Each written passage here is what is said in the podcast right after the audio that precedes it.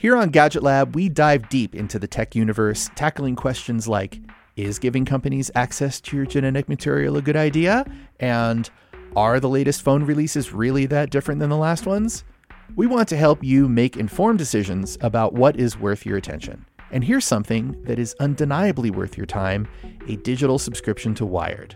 Lucky for you, we are giving Gadget Lab listeners an exclusive discount 20% off an annual subscription to Wired. Just visit wired.com and use the promo code GL20 to get 20% off a digital subscription. Use GL20 to get exclusive access to stories on the latest innovations like AI, deepfakes, and VR, as well as today's most talked about people in technology. This episode is brought to you by Progressive Insurance. Whether you love true crime or comedy, celebrity interviews or news, you call the shots on what's in your podcast queue. And guess what? Now you can call them on your auto insurance too with the Name Your Price tool from Progressive. It works just the way it sounds. You tell Progressive how much you want to pay for car insurance, and they'll show you coverage options that fit your budget. Get your quote today at progressive.com to join the over 28 million drivers who trust Progressive. Progressive Casualty Insurance Company and Affiliates. Price and coverage match limited by state law. AI is making waves in every field it touches. President Biden is now on TikTok, and the election draws closer each day. With so much going on in the world, it is hard to keep up with it all, let me tell you. Hi, I'm Kai the co host of Make Me Smart. It's a podcast from Marketplace. And every weekday, Kimberly Adams and I break down the latest in business and the economy with short daily episodes to make it easy for you to stay in the know. Listen to Make Me Smart wherever you get your podcasts.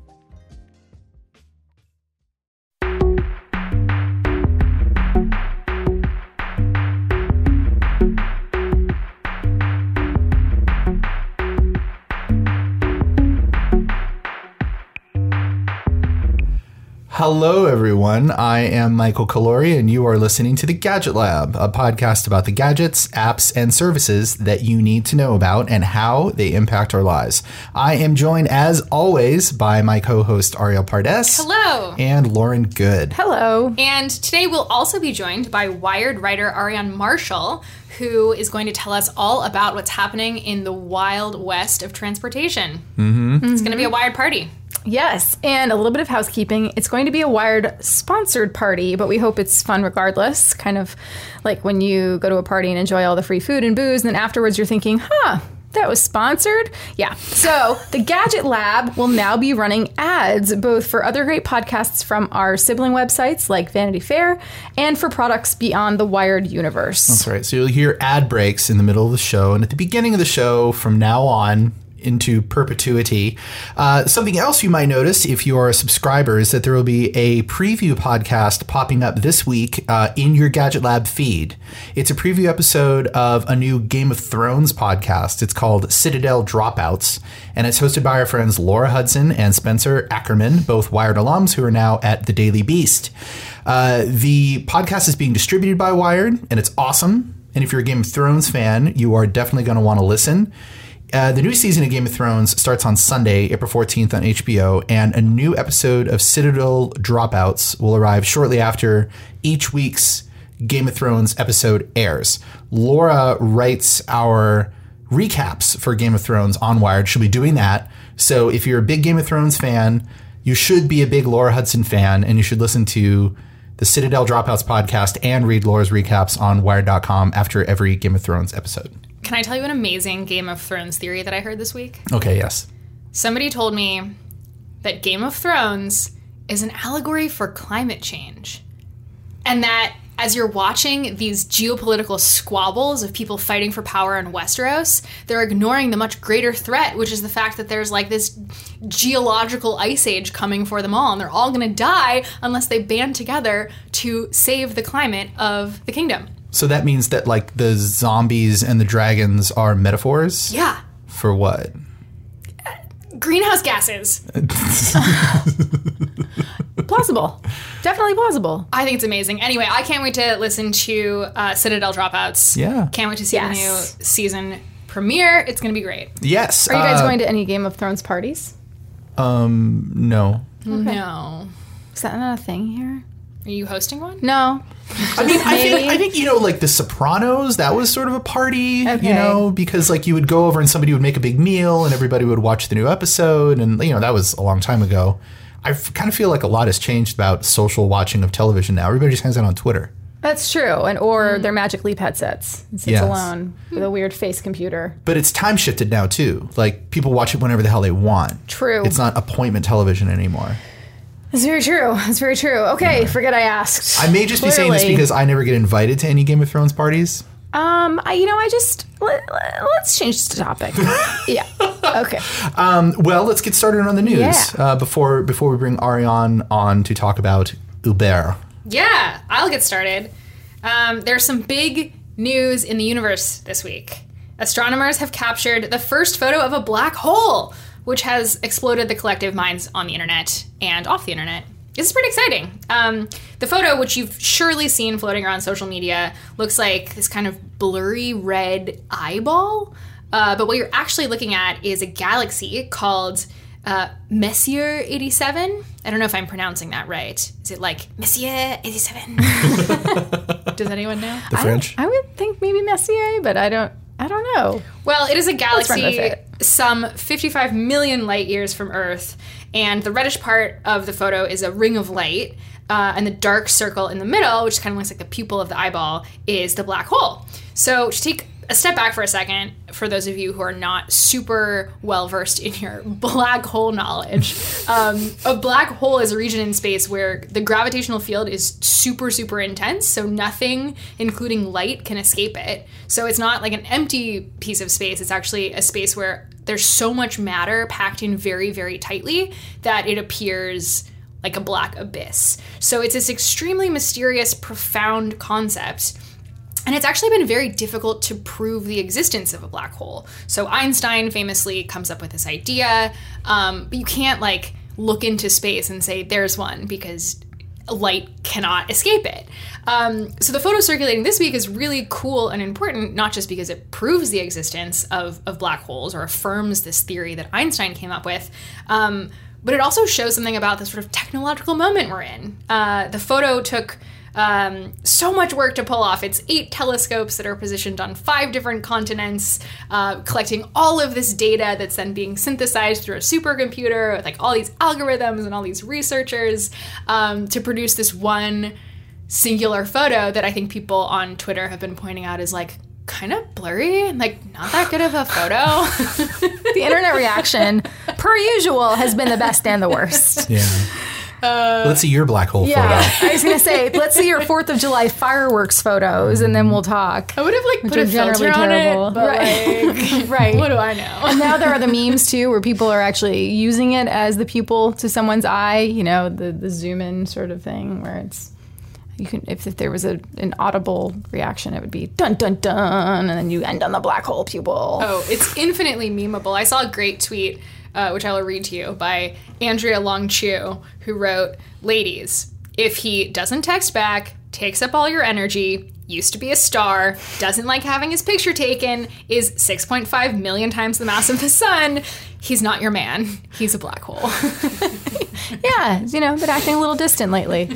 So, uh, so Oh, my I- goodness. I, I know it's really bad, but um, um, so I have a question that may be a dumb question, but when this type of photo is assembled, captured, is there actually a, a moment where somebody presses, you know, a button and then it's captured? Or is, it, is there all just this, you know, data, this continuous data that's being pulled in, and then it's it's assembled into um, a cohesive picture? How does that work?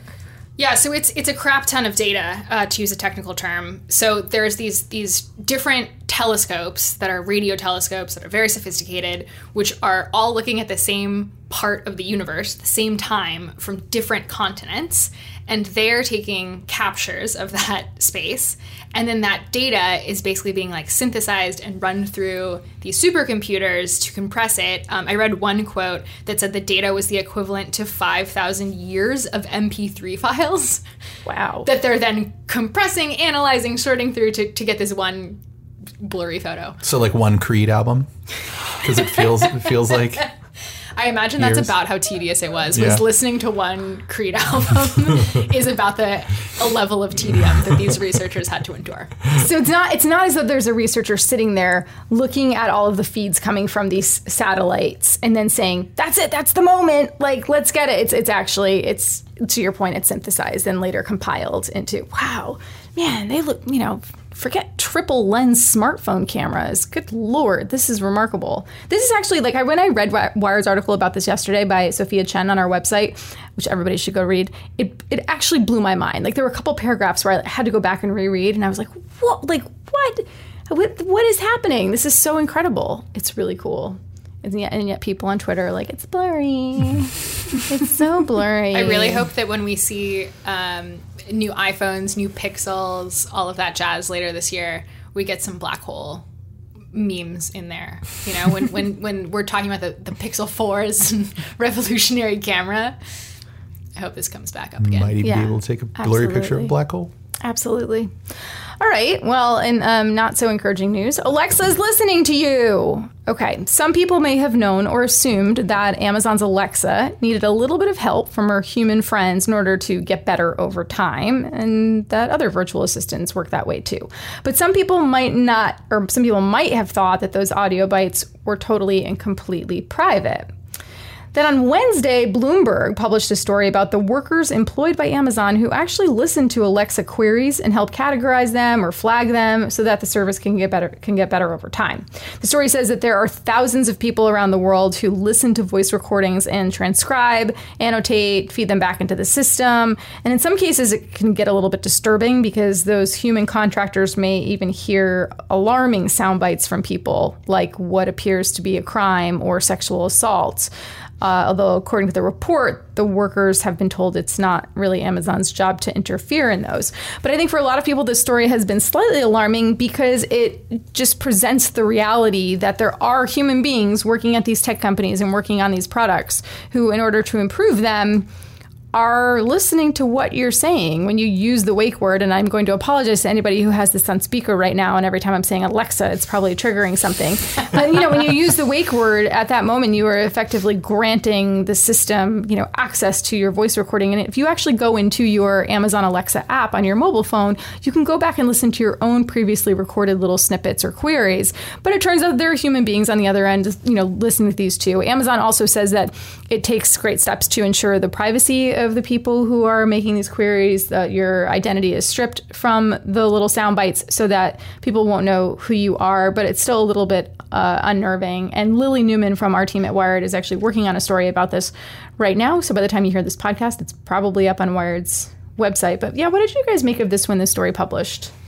I think it's a good reminder, just at a very high level, it's a good reminder that all of these things we think of as artificial intelligence are at least in some way powered by humans, right? Like none of these things are operating on their own in silos as intelligent machines. Like there are always humans behind the scenes, and unfortunately, the humans are the ones who often get saddled with the moral blame when something like a crime occurs and no one reports it, right? Um, so that I think is like an issue that we don't talk about enough when we talk about the intelligent devices that people put in their homes and interact with all the time. Um, but yeah, I think I, I don't know. My reaction was like, of course, of course, there are people listening. like, Alexa ain't that smart. Yeah. I think you know there's there's uh, misrepresentation in the industry about how powerful AI is, and you know they make it seem like it can do absolutely everything, and they you know they don't try at all to dispel that perception when they talk about these things. And by they, I mean like the big companies that have these, you know, supposedly AI driven systems Siri, Google Assistant, Alexa, Cortana, Bixby. Can never forget, always, always forget about Bixby. Um, you know, there's, there's a, a wall there that they can't get over. And they have to be able to get over it in order for this to seem useful to people. So they just give it a little push over the wall. Mm-hmm. And that makes it seem useful. And I honestly, like, I think it's probably okay that they do that. They just have not been transparent about it. Yeah, it's it has not been explicit in their marketing, not in all cases. It's on like page companies. 60 of their privacy policy. right the, the white paper that's Yeah. buried somewhere yeah i think that it presents an interesting dynamic where every time that the conversation about ai turns to let's say automation replacing human workers um, for certain jobs in certain sectors there's a lot of alarm about that about the idea of ai becoming so powerful that it could potentially supplant human workers. And then when it comes to a story like this the uh, concern is actually the opposite which is that it is human workers who are still doing these jobs it's just that we don't want other human beings listening to the private conversations that we're having what we assume to be private in our in our homes. So uh, so people's comfort levels are being pushed in all kinds of different directions when it comes to these uh, virtual assistants that are powered by artificial intelligence. And that is only really I don't see any real resolution to that in the near future. I think that um, the stakes are only going to get higher. Yeah. Not to sound ominous, but that's my take. That's quite all right. Do you want some more ominous news? Uh, Please. sure. Um, I want to tell you what happened with Facebook this week. Oh, it wouldn't be a week on the Gadget Lab podcast if we didn't tell you what happened in Facebook. Uh, this is actually kind of important, and it's probably a good step forward for Facebook. But of course, we'll have to see how it goes. Um, Facebook had a media event on Wednesday of this week, uh, and the company says it's going to start rolling out some new processes that it hopes will stem the spread of fake news on its platform. Uh, the biggest change is something that's coming to the newsfeed, and it's called Click Gap. And Click Gap is pretty interesting, I think, because if you look at the way that sites are ranked by search engines, it sort of works like that. So what Facebook does is it looks at, um, let's say you want to post a news article, and it looks at how that news website is perceived outside of Facebook on the the real internet. So is it a reputable news source that people are linking to? Is it something that uh, a lot of people are talking about? Is it one that you see often uh, that has a good reputation as far as you know juice on the internet? Uh, and if it is, then they give it a good uh, and uh, sorry, and then they they look at that same story that's posted on Facebook and they see engagement on it. They know that that engagement is probably good engagement because it's a good story. So if somebody posts a story on Facebook and it uh, has a lot of engagement, but then they look at that news outlet and that story out on the broader internet and they see that it does not have a lot of engagement on the broader internet, meaning that it's a a smaller news organization. Uh, it's a news organization that's not as popular. It's not as it's not referenced by other media outlets. Then they can sort of ascertain that that particular news outlet may not be as reputable just because if it's getting traction on Facebook it means that you know you can get traction on Facebook by saying something incendiary or you know saying something that is blatantly not true whereas that's a lot harder to get traction doing that sort of thing on on the the larger internet so they call that the click gap so if there is a substantial click gap then that story uh, is not given as much traction on Facebook. And if it's a smaller click gap, then they can, you know, ascertain that it's probably a more reputable story, and will it will continue to spread uh, on Facebook like normal. So that's interesting. It's basically a way of spotting fake news and news that is really only out there just to get people to share it so that the publication can collect ad revenue, uh, which is, of course, something that Facebook has tried to get away from ever since they ruined the election three years ago. Uh, there's some other changes too. Uh, Facebook is going to start downgrading groups that share a lot of links from those more suspect websites. So if you're in a group and a lot of stuff is being shared with high click gap, then they're going to start making your group more difficult to find when people are searching. Uh, and there are some other controls too, but that's the only one they were really explicit about. Um, the last thing that they talked about is that they're going to make it more clear to people on Facebook Messenger that they're receiving something that was forwarded to them. Uh, this is sort of in response to something that happened last year where WhatsApp was being used to spread misinformation uh, in India in particular. So they made it more explicit in WhatsApp when somebody was forwarding something to you. So they make that more explicit now in Messenger. So that's sort of bleeding that that little tweak is bleeding across the other the other platforms. Is Facebook going to identify groups that are sharing lots of suspect links or links from suspect websites? Are they actually going to identify that or flag it in some way too, rather than just demote the group? Because I imagine that some people will still be able to f- find or search for a group, or, or a group will bubble up in their feed, but then how are they going to know that it's I don't know, potentially harmful in some way? I'm not sure, but Yeah. um, the way that these groups gain influence is through the um, through volume. You know, so as more people find them and more people join them, then they become more influential. So by making it more difficult for people to find them and making it more difficult for people to join them, it makes them more difficult to become influential. And you know, a lot of these groups are private, so if there's abuse happening on these groups, the only way that you can catch it is if people report it or if um, Facebook's auto abuse algorithms sort of detect it. Uh, so there's already problems with groups that they're aiming to solve, and I think this is just sort of another layer on top of that. Just when you thought we were going to get by an entire week without talking about Facebook on the podcast, I was thinking, you know, we have like black holes to talk about. It's incredible. Facebook is the original black hole, Lauren. um, I just wanted to say that, like, it, it seems, it. I mean, it's always encouraging to some degree when you see Facebook trying to take responsibility for what's going on on the platform and trying to introduce these initiatives. But but this one, like so many of the ones they've introduced in the past year, just feels like so convoluted to me, at least. Um, you know, it's like trying to like pull all these various levers to decide what is more trustworthy and what is harmful and what's fake and to like reduce the spread of these things, but in the in the most indirect way you could possibly do so. Um, I mean, I, I'm just sort of skeptical as always that this really makes a big impact. Yeah, I mean, I think the the the click gap thing is probably going to make a pretty big impact if it works as designed, which as we've That's seen, yeah, that's as we've seen, most of the things that Facebook puts out there are used for purposes that Facebook could never have imagined. Um, the click gap thing would would probably work to keep the shadiest websites from getting passed around as much as they are on Facebook. The ones that are kind of in the middle, who knows?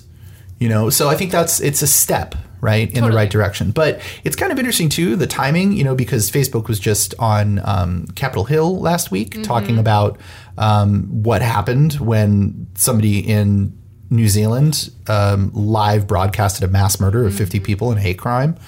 Uh, on Facebook. And also, they have a developer conference coming up in just a couple of weeks. F8 is coming up at the end of April. Uh, and there will no doubt be a lot of talk about how these changes are going to affect developers who are working on apps for the Facebook platform. So, um, you know, there's a, there's always a lot going on with this company, but there's a particular, there's in particular a lot going on right now. Um, the larger view of this also is next year is an election year, and now that the the sort of secret formula for gaming Facebook is out and in the wild, it's probably going to be a lot more, more, more prevalent. So I think it's good that they're taking these steps now to tamp down fake news, but you know, as we keep saying, let's see what happens. It's kind of scary. Anyway, that's it for the news this week. Um, why don't we just take a break and then bring on Aarian? Sounds great. Great. This podcast is supported by Tools and Weapons, the podcast hosted by Microsoft Vice Chair and President Brad Smith. Each episode features insight you won't find anywhere else from the center of the conversation surrounding emerging technologies like AI. Right now on the podcast, you can hear a special episode where Brad Smith lays out Microsoft's vision for a vibrant marketplace driving the new AI economy. To hear more, follow or subscribe to Tools and Weapons with Brad Smith wherever you get your podcasts. Want a new podcast to look forward to each week? One that's entertaining, informative, and packed with actionable content? Come on, of course you do. Introducing The Jordan Harbinger Show. The Jordan Harbinger Show, which Apple named one of its best of 2018, is aimed at making you a better informed, more critical thinker so you can get a sense of how the world actually works and come to your own conclusions about what's happening, even inside your own brain. Jordan dives into the minds of fascinating people, from athletes, authors, and scientists to mobsters, spies, and hostage negotiators. Search for The Jordan Harbinger Show. That's H A R B as in boy, I, N as in Nancy, G E R, in Apple Podcasts, Spotify, or wherever you're listening right now. Well, as we are taping this podcast on Thursday afternoon, Uber has filed to go public. And so we asked Aarian Marshall, a staff writer at Wired who covers the transportation industry and covers it quite well, if she could step away from her desk for a few moments to join us, even though she is filing at this moment. Thank you. This is live journalism happening right now. Thank you so much for joining us. What do we know so far from the S1? Oh man, so I'm still an, an S1 if you haven't had the uh, pleasure of reading through one, um, is very long, um, like 300 pages ish. So I'm I'm still kind of slowly reading through it. Um, I wouldn't say there are a ton of surprises here. I think we've known for a while that Uber is making a lot of money. Um, it's making it made uh, over 11 billion dollars last year. It's also losing a lot of money. Um, last year, it lost about $3 billion, which is actually less money than it lost the year before. So it's improving there, though that's a lot of money to set on fire. Um, if you ask me, um, but it's also it's I think another big takeaway for me is just that this is an incredibly ambitious company. If you think of Uber and you think of uh, ride hail of the driver who comes to the curb and picks you up uh, after a night at the bar. That's not quite what Uber is anymore. It's also uh, all about delivery. Uber Eats, it says in this filing, it believes is the biggest delivery um, service outside of China. Um, it's Uber Freight, which is its technology for trucking brokers, and it's self driving cars. It's working on flying taxis. It's a huge, sprawling, and complex company that faces some challenges um, in the future. Um, but it's it's really uh, interesting and rewarding as someone who's been following ride hail for some years now to actually see some some official stats on paper. So um, still going through it, but um, there's some there's some interesting kind of fun nuggets in here. Speaking of those challenges, what are the risk factors that Uber has identified going forward? They've identified a bunch of them. I think what, one of the things that, that comes up first in this filing is it essentially says there is still a chance we may never be profitable, uh, which is uh, seems big.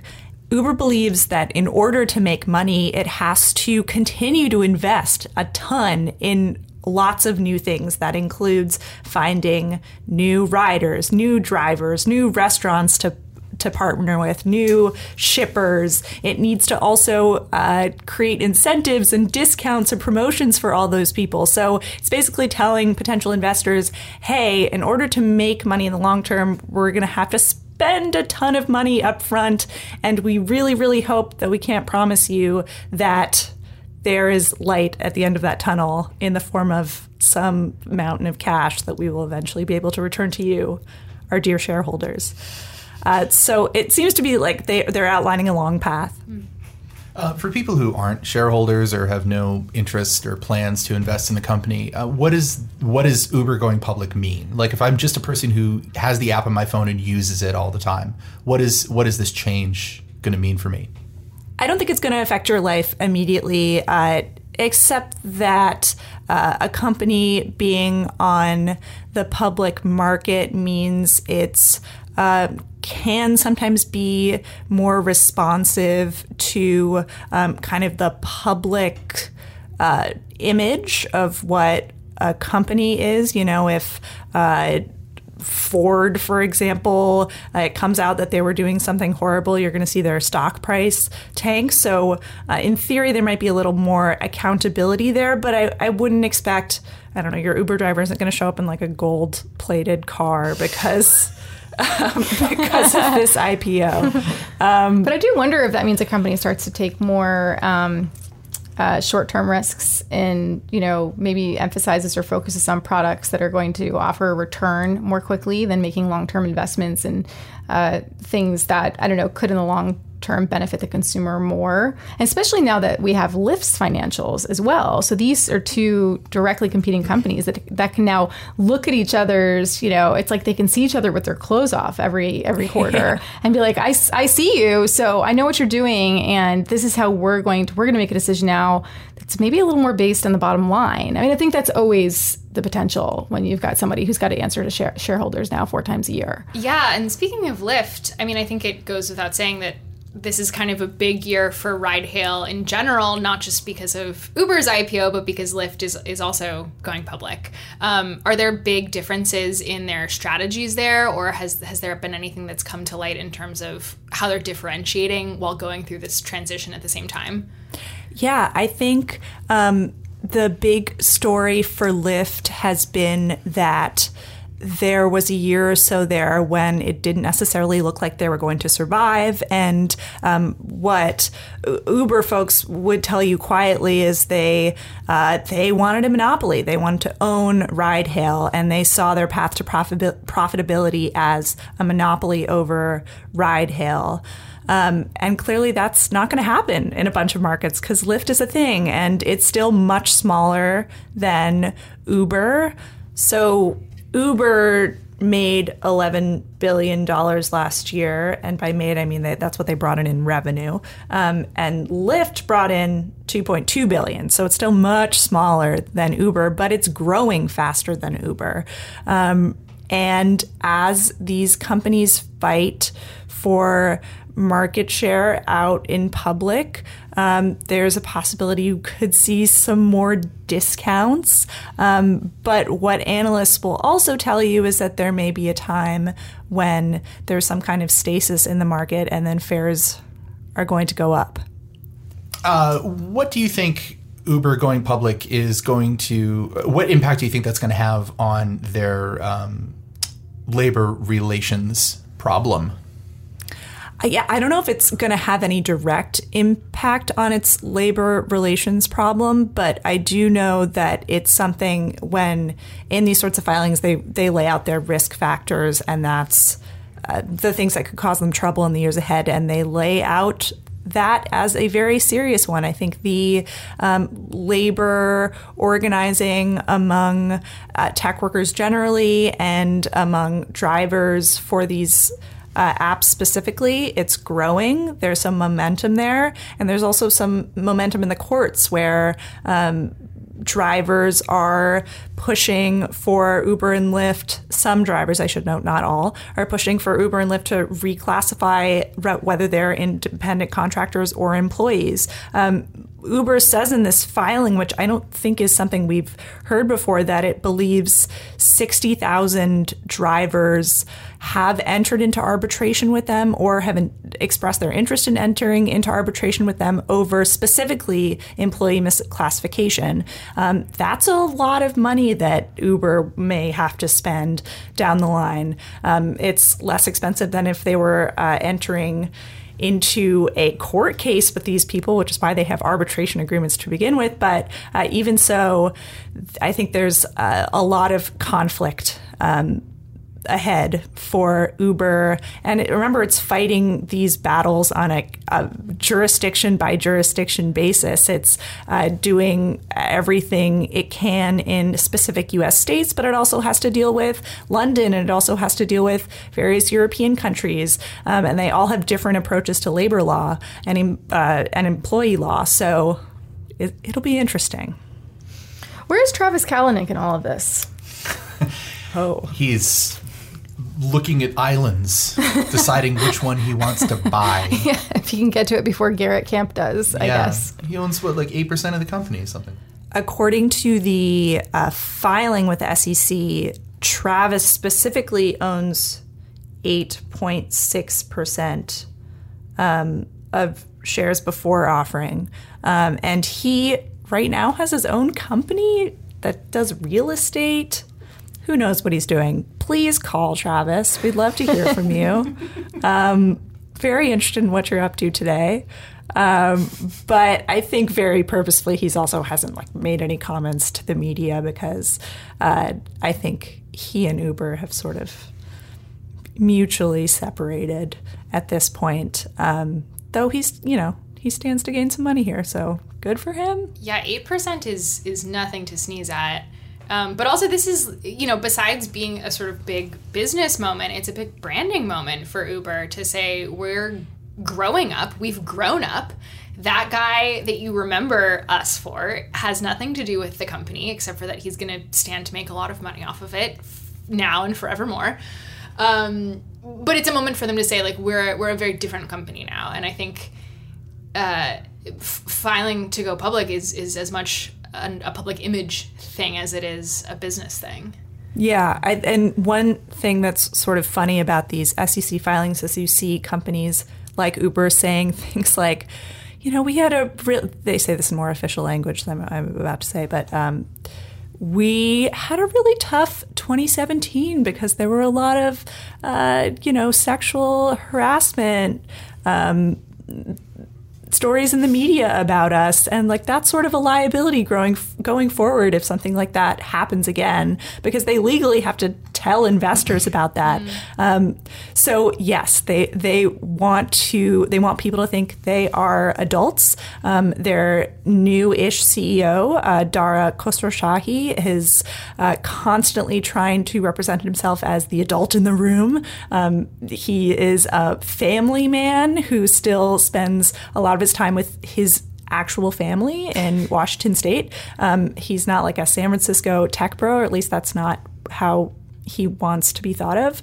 Um, and so, yes, they'll they'll tell you they're still a company in the midst of a big transition, and I guess it's we'll see whether that's the case. Another thing that's in this filing is they say they're going to put out a transparency report this year about data on harassment allegations within the company, which is really interesting. So we'll see we'll see what sort of data they actually come up with there. Is that the same report that Eric Holder was involved in back in 2017? And I is it a different report? I doubt they'll just straight up put that out because okay. based on I haven't seen it. If you have the Holder reports, please send it to me. um, we have secure drop. yeah, but based on what I've heard about it, there's some not like really not great stuff in there that they don't want, even if it's been a few years, they don't want anyone to see. Um, so I suspect this will kind of be a sanitized version of that. But they cleared, they clearly want, they clearly at least want people to think that they're being more transparent. So one last question, and then we'll let you get back to your your um, story that you're still getting over the finish line. Yes, thank you. um, there was uh, a lot of talk over the last couple of years about Uber developing technology for flying cars, for self-driving cars. Does this stuff show up in their in their filing, or is this something that they talked about, but now they have to be more realistic about because they have actual shareholders to answer to? yeah, it's it's it comes up a lot in the filing, which is interesting. Um, one thing they say is that they um, expect to get beaten to market on this technology. But uh, something that happened with Uber is that they had this um, terrible testing crash in Arizona almost exactly a year ago. Um, it, it, killed a woman there, which was horrible. And they ended up dramatically scaling back their testing efforts. And right now they're only testing on some streets in Pittsburgh, and they've kind of had to slow their roll and rethink the way they are dealing with safety and testing for self driving cars. Um, they continue to spend hundreds of millions of dollars on this technology. Um, and they think someone is going to get there first. Um, that said, they have a big network. They're on all of our phones. So if even if they're not first to market, um, they might be able to still kind of win the self driving war. Um, but they also outline in this filing a really interesting future where there's going to be a mix of autonomous vehicles and human Uber drivers. And they say they're going to have to have people who are dedicated to on the ground operations who are essentially choosing when to send a robot and when to send a driver, which to me sounds very expensive. Um, that I mean, maybe that's just how logistics have to work in a in a company. It's not like uh, you're going to flip a switch and have all robot drivers one day. But um, it A seems to be something they're thinking about how to actually roll out this technology. But B, they are having to get a little more realistic about how that'll actually work. Um, and it'd be awesome if they had to talk to the public more about it because I'd, I'd love to learn more. Well, thank you so much for taking the time today to chat with us. We cannot wait to see what happens. We will have you back on very, very soon to talk about what's going on with Uber, Lyft, and the rest of the future of transportation. Thank you, Aarian Marshall. Thanks for having me.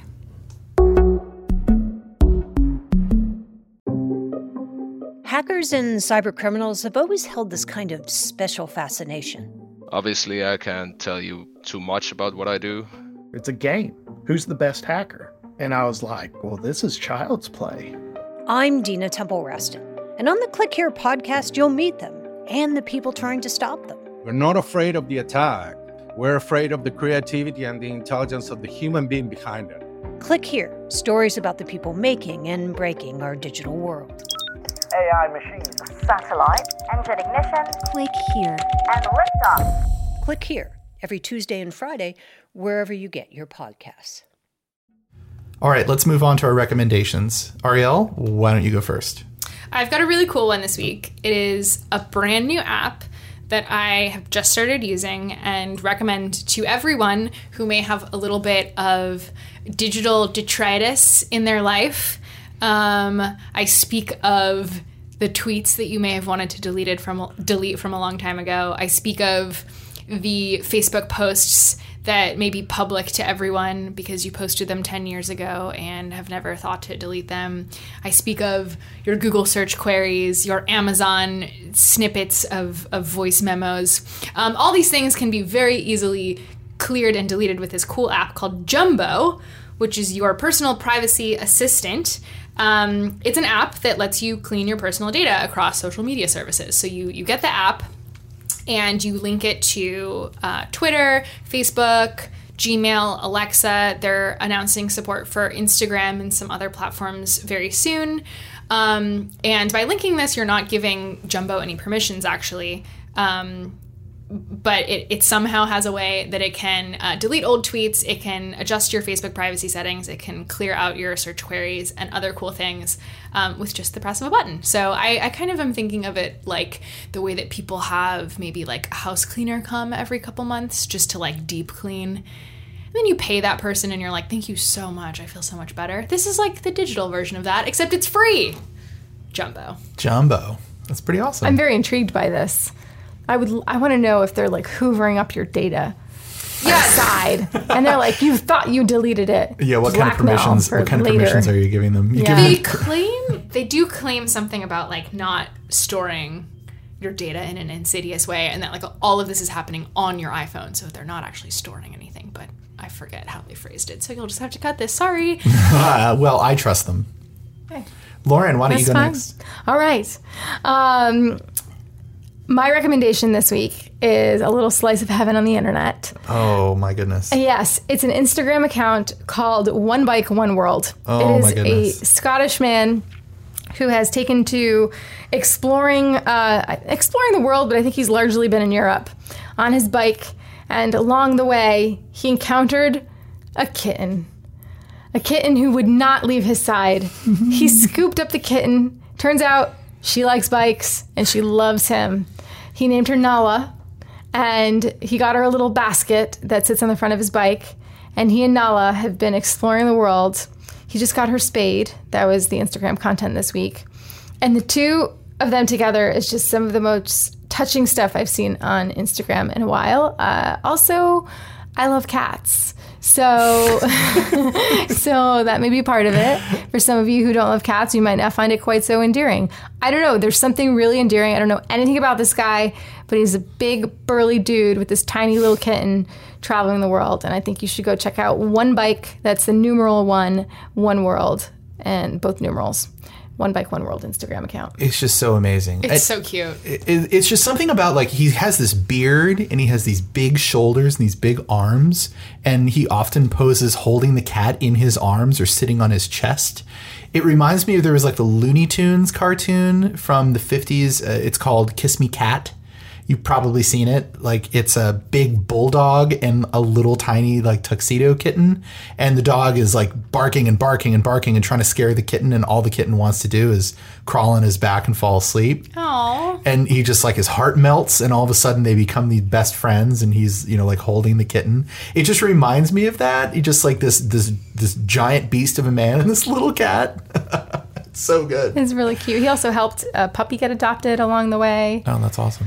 Yeah, he's uh it's great. Just go check it out if you need mm. if you need to be cheered up. It's also he just he's seems like a really pure soul. He's like a good dude. He yeah, has... let's hope. Let's hope it's not a milkshake duck. Can you imagine? Am I not supposed to say that? No, no, you can say Okay. that. I, I feel like now that you've said it, someone is going to dig up the thing that will make us all hate Oh, this I hope not. Oh no, I that's hope not. terrible. I have faith. All right, MC, what is yours? Oh boy. Hey, do you like movies? What's a movie? Not the kind of movies you like. How do you know? okay, so you may remember about a year ish ago, I recommended uh, a service, a streaming movie service called Filmstruck. Uh, Filmstruck is was RIP. Filmstruck was a service for uh, fans of not just movies but cinema. Um, and I say it like that because you know it's like art house movies and serious movies and im- important quote unquote important movies. I'm doing air quotes right now. Um, Filmstruck was a joint venture between uh, Turner, which owns Turner Classic Movies uh, and a lot of you know stuff from recent years, and uh, Criterion, uh, the people who are film preservationists and are um, rapidly sucking up all of the great movies from around the world that have made a big impact on our cultural understanding of each other through film. So that venture sunk. They decided it wasn't worth money anymore and they stopped doing it. So Criterion spun out on their own and launched their own streaming service. It launched on Monday, April 8th. Uh, and it is a monthly subscription of $11 a month, or you can buy a whole year for $100. And it gives you access to a vast library of Criterion streaming movies. So if you're a fan of art house cinema, or if you're a fan of Agnes Varda, or if you're a fan of Akira Kurosawa, or Ingmar Bergman, uh, or David Lynch. David Did you say Lynch. David Lynch already? I have not said David Lynch yet. They don't have all the David Lynch movies, but they have like Lost Highway and The Elephant Man and Eraserhead. So you can get like halfway there with David. Firewalk with Me. You can get halfway there with David Lynch if you subscribe to Criterion. Anyway, it's fantastic. Um, I'm a, I'm a charter member. Like right now, I think if you sign up, they give you a bit of a discount. So I did that, and I it's amazing. Um, I've just been building my list, and it's all like old Italian shit from the '60s. So Arielle, you have to come over, and I'll make popcorn, and we'll watch all those boring black and white movies with subtitles that you love. Can't wait. I'll bring Am the I wine. not invited? Oh yeah, no, you're invited. She just gives me shit about it all the time. Oh, Um, anyway, we have one last thing to tell you about before we go. As you may know, Wired is part of the Condé Nast media family. We're a big company, all different kinds of publications like Vogue, The New Yorker, Vanity Fair, and occasionally we get the chance to tell you about something that is great that is happening somewhere else in the Condé Nast world. So this week we want to tell you about a great podcast being produced by one of our siblings. This week, we want to tell you guys about Little Gold Men, the award season podcast from Vanity Fair. The Oscars are, in fact, very over, and the Emmys may not be until September, but in Hollywood, award season is kind of a year round event. Why else would so many great TV shows suddenly be premiering in April? Or so many movie stars getting ready to fly to Cannes? It is Cannes, right? Cannes, Cannes, Con. Cannes. Con. Each week, the team of Mike Hogan, Richard Lawson, Katie Rich, and Joanna Rob- Robinson discuss the ups and downs of awards races and the biggest topics in Hollywood that week, from the much hyped final season of Game of Thrones to the extremely early 2020 Oscar predictions. Award shows may be one night only, but the process of getting there is a year round event, and Little Gold Men explains the campaigning, the favoritism, the occasional dirty tricks that everyone endures in order to stand on stage and hold that gold statue. Subscribe to Little Gold Men on Apple Podcasts or wherever you get your podcasts. And that's it for this week from the Gadget Lab. That's it. Lauren, tell people how they can find you on the Twitter. I'm at Lauren Good with an E. And how about you, Arielle? I'm at Pardesoteric. And you, Mike? I am at Snack Fight. And you can bling us all at Gadget Lab. And we'll be back next week talking about what? What are we talking about next week? Next week, we are talking about, well, we're going to have a guest in, but we'll let you know later. The microblading expert? Yeah, the microblading expert. That was all so smooth.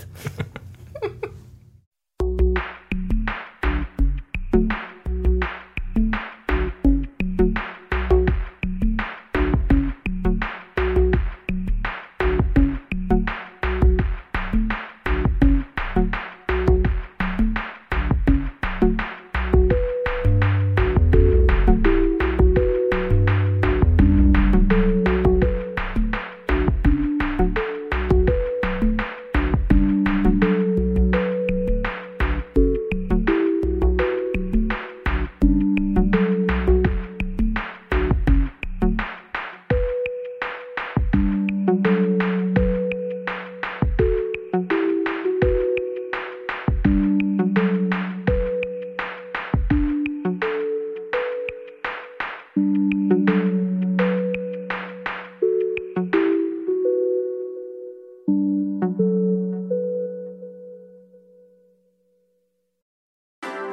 I'm Jeremy Larson, the reviews director of Pitchfork, and this podcast is supported by Pitchfork Music Festival.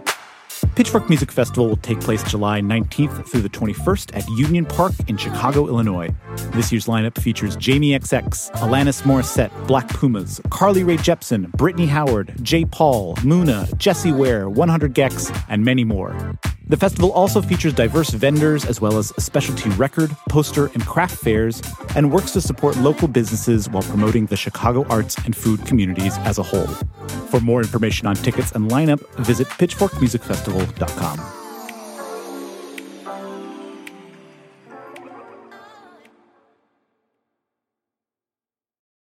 This show is sponsored by BetterHelp.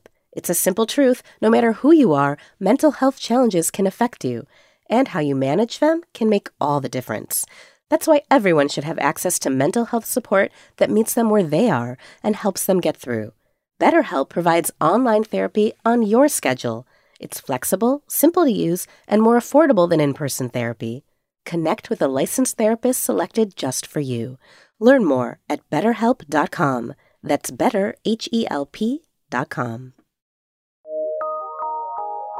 From PRX.